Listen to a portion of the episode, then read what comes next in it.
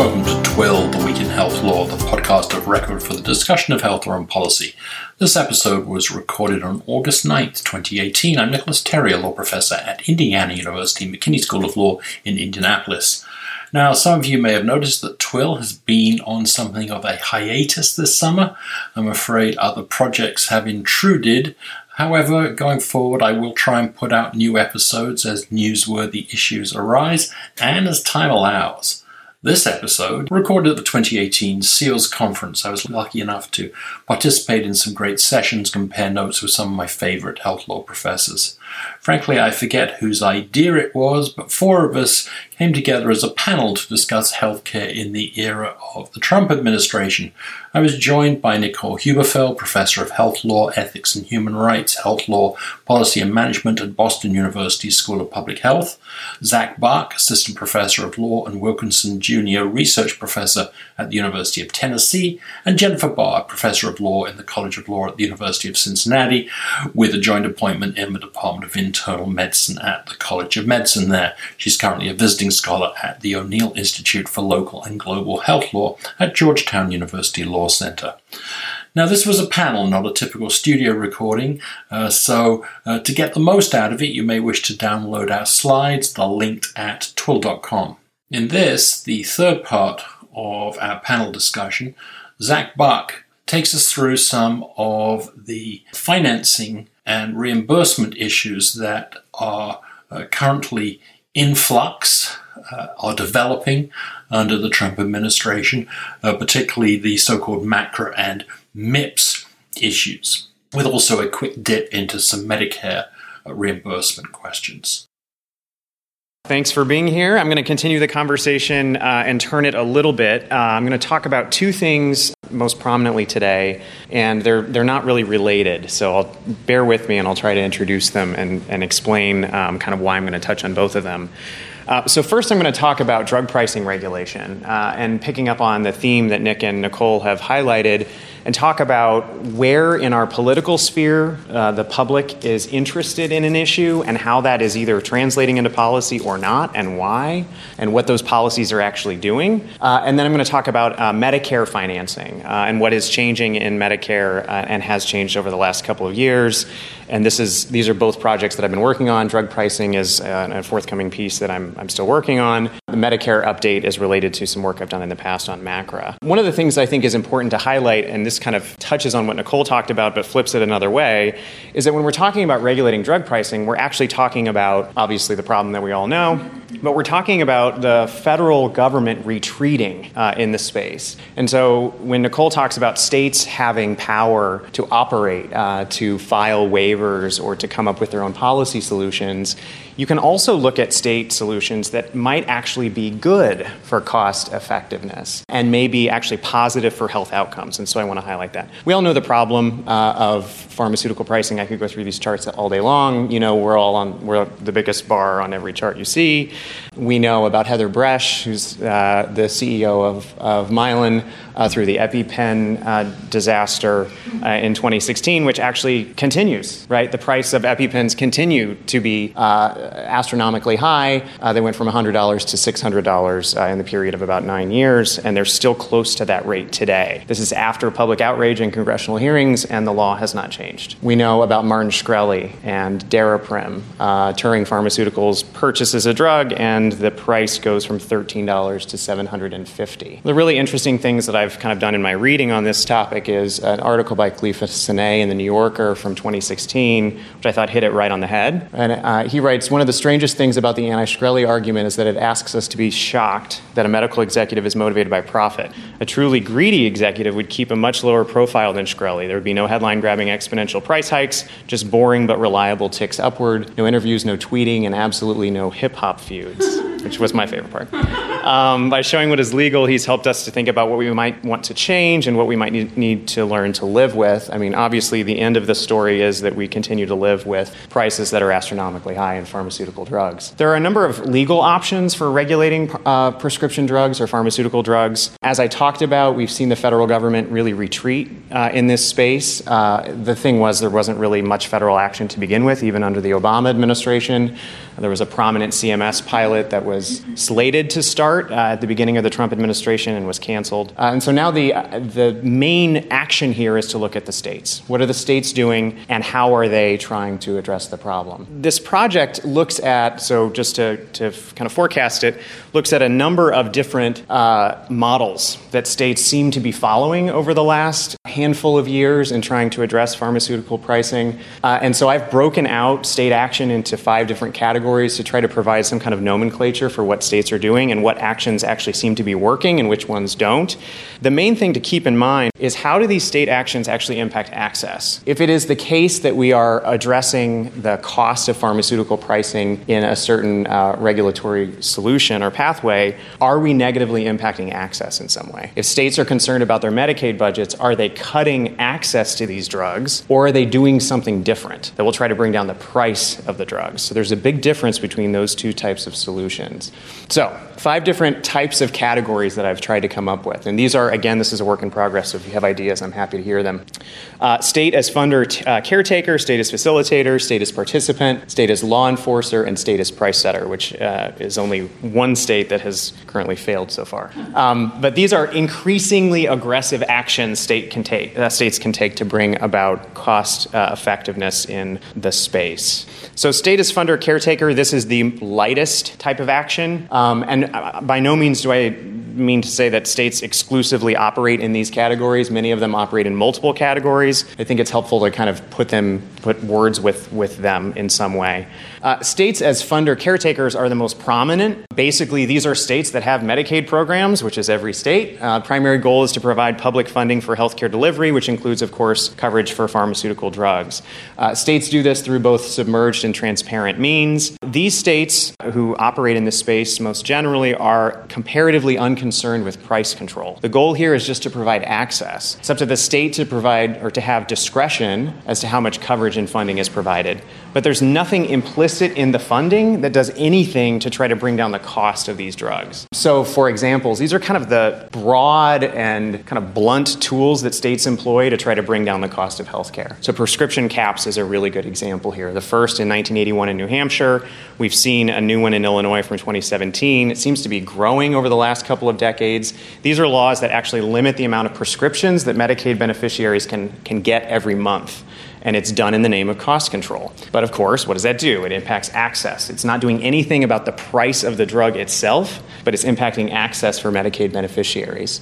To link to what Nicole has been talking about, we can look at 1115 Medi- uh, Medicaid waivers as another kind of broad, blunt, draconian way of impacting the Medicaid budget by limiting the amount of people that you cover. If you can get people off the Medicaid rolls, then you will lower the cost of your Medicaid program. So states as funder caretakers really don't do much when it comes to the price of uh, pharmaceutical drugs. The second type of state and the category of state getting a little bit more aggressive and trying to bring down the cost of care is what I call state as facilitator. So these are states that have passed laws over the last couple of years that try to encourage the functionality of the private marketplace in some way. For those of us who look at the financing of healthcare, we know that treating healthcare as a typical consumer good and trying to employ uh, consumer based tools is a difficult proposition, to put it nicely. Um, and so, most common here, you see states uh, proliferating price transparency laws. Nevada, California, Vermont, and Louisiana are four that I highlight here over just the last two years. But the ideas here are the states say, well, if we just broadcast or we make public what pharmaceutical companies are charging for their drugs or what the state is paying, then maybe that will impact some consumer along the way. Of course, the problem here is Consumers often don't have choice. They're operating in information asymmetry, all the problems that come with treating healthcare as a typical consumer, consumer good. Some states have actually required pharma companies to report to their state attorney general, like in Vermont, um, but the uh, prices have not been made publicized. Louisiana has a similar law on the books, and this is just four of the states, but there are many, many more states that have transparency laws on the books. Again, another example of states getting involved, trying to bring about some change in the pricing of pharmaceutical drugs but I would argue an ineffective tool for doing so. The third type of state, and probably the most interesting, uh, where I think we're probably going to see quite a bit of action, is what I call a status participant. So here is where the state is actually acting as would a consumer and using its leverage in the marketplace to try to bring down the cost of drugs, pressing for discounts or acting like a private insurer would. Um, two states that have been really creative in this space are Massachusetts and New York. So, Massachusetts filed a CMS waiver in 2017 to try to ask CMS to allow it to install a closed formulary based on cost effectiveness. So, what Massachusetts was asking was can we, in our Medicaid program, can we approve certain drugs for our Medicaid population based on cost effectiveness and not allow certain drugs to be covered by Medicaid based solely on cost effectiveness? CMS said no. Uh, they responded in the summer of 2018 to the waiver request just a couple of weeks ago and said, no, that's not something that you're uh, able to do. There was a lot of uh, hand wringing and confusion about why it was a CMS said no, because there wasn't really a reason given. Uh, New York actually passed a law in 2017 that uh, established a prescription drug cost cap, which basically said if our Medicaid budget exceeds a certain rate for prescription drugs, that will trigger additional state action, which includes uh, empowering the state to seek additional rebates or canceling contracts that are in place uh, and imposing prior authorization, which pharma hates right? Because the state is uh, imposing itself between uh, the doctor and the, the patient. Um, it's not all unidirectional here. Ohio voters voted down a ballot initiative that would have mandated uh, Medicaid discounts that uh, matched the VA, but there was a lot going on in Ohio uh, with this campaign. 80% of voters uh, voted against it, and it was a study in um, the effectiveness of negative political ads, I think. This one I don't, I'm not really interested in, so I'm going to kind of skip. But this is the fourth. You need to have five, so here's the fourth. Um, state, you know, what else could you do if you aren't a consumer, if you aren't imposing transparency laws, if you aren't just funding and saying we don't care, and if you're not setting prices? Well, you can try to use the legal levers available to you that exist in other realms, right? So, like anti fraud, consumer protection, maybe you step up fraud and abuse enforcement and you say, you know, if Martin Shkreli is selling drugs in our state, then he's committing fraud of some kind. This is harder to define, it's kind of nebulous. Uh, you can look at states that have put more money in their uh, fraud and abuse Police or Inspector General offices, like Rhode Island did this year. Um, Mississippi has done similar things. So that one I'm not as interested in, but if you have ideas, please bring them forth. And then probably the most interesting one, state price setter. The very most aggressive thing a state can do is to say, if you price your drug at X, that's illegal. So we've got Maryland, which passed the prohibition against price gouging for essential off-patent or generic drugs uh, in late 2017 over the inaction of Governor Hogan uh, through a veto proof majority of the state legislature. Maryland argued that drugs that increase in price should be should basically empower the attorney general of Maryland to go after the pharmaceutical companies because the price increases are unjustified and unconscionable. There were a number of protections built into the law. I mean, some. Uh, of course, it never really got off the ground, so we don't really know how they would have worked, but uh, it did require a notice uh, and uh, opportunity for the manufacturer to explain the, the rate, the uh, increasing price. It took a lot of flack because there was no minimum threshold increase. The AG was empowered to go after any price increase uh, that he or she saw fit. Uh, it also didn't address specialty drugs, which are, we know, incredibly expensive, and it limited its application to non competitive marketplaces. So, three or fewer manufacturers who were on the market. So, most people who really are in, in the weeds on this say it really wouldn't have addressed the biggest, the most expensive drugs on the market, but at least it was a start. Well, it wasn't really a start because the Fourth Circuit panel uh, declared it unconstitutional, and the petition for rehearing was just denied uh, about a week and a half ago. Um, I'll come back to that in a minute. So I want to talk about Maryland and Massachusetts uh, for a minute uh, and then move on. So a lot of attention on Maryland, a lot of really kind of interesting arguments as to whether Maryland was doing the right thing by using price gouging. It's kind of an interesting legal theory. Price gouging isn't typically seen as something that could be employed in the drug pricing context, but it has an intuitive appeal. There's some kind of connection between going after a gas station owner in the wake of a hurricane that's selling gas at $15 a gallon and going after the Martin Shkrelis of the world. And the reason why is because there's an underlying necessity, there's a brokenness of the marketplace, there's some kind of emergency. Uh, consumers don't have any choice. I mean, when you start to kind of dig into it, you see how there is an intuitive appeal there. But branding it as a price gouging law made, made it difficult, I think, in some ways for Maryland to stand on it. Application in the healthcare market, it's difficult, right? Because stretching the word gouging to to this context is hard. Um, the emergency, typically in the anti-gouging context, is seen as time limited, time limited, or in the wake of some emergency. So, in, in some ways, Maryland was declaring our drug pricing a national or state emergency, which I think a lot of people um, probably would agree with. Similarly, Massachusetts, I thought was noteworthy because it allowed the state to negotiate prices downward. What's interesting about the differences between these two, and depending on if they provide models for states going forward, is what Maryland was trying to do was impact the price of drugs in the state for all beneficiaries. So if you had private insurance or if you were on Medicare, if you were on Medicaid in Maryland, the price of drugs sold in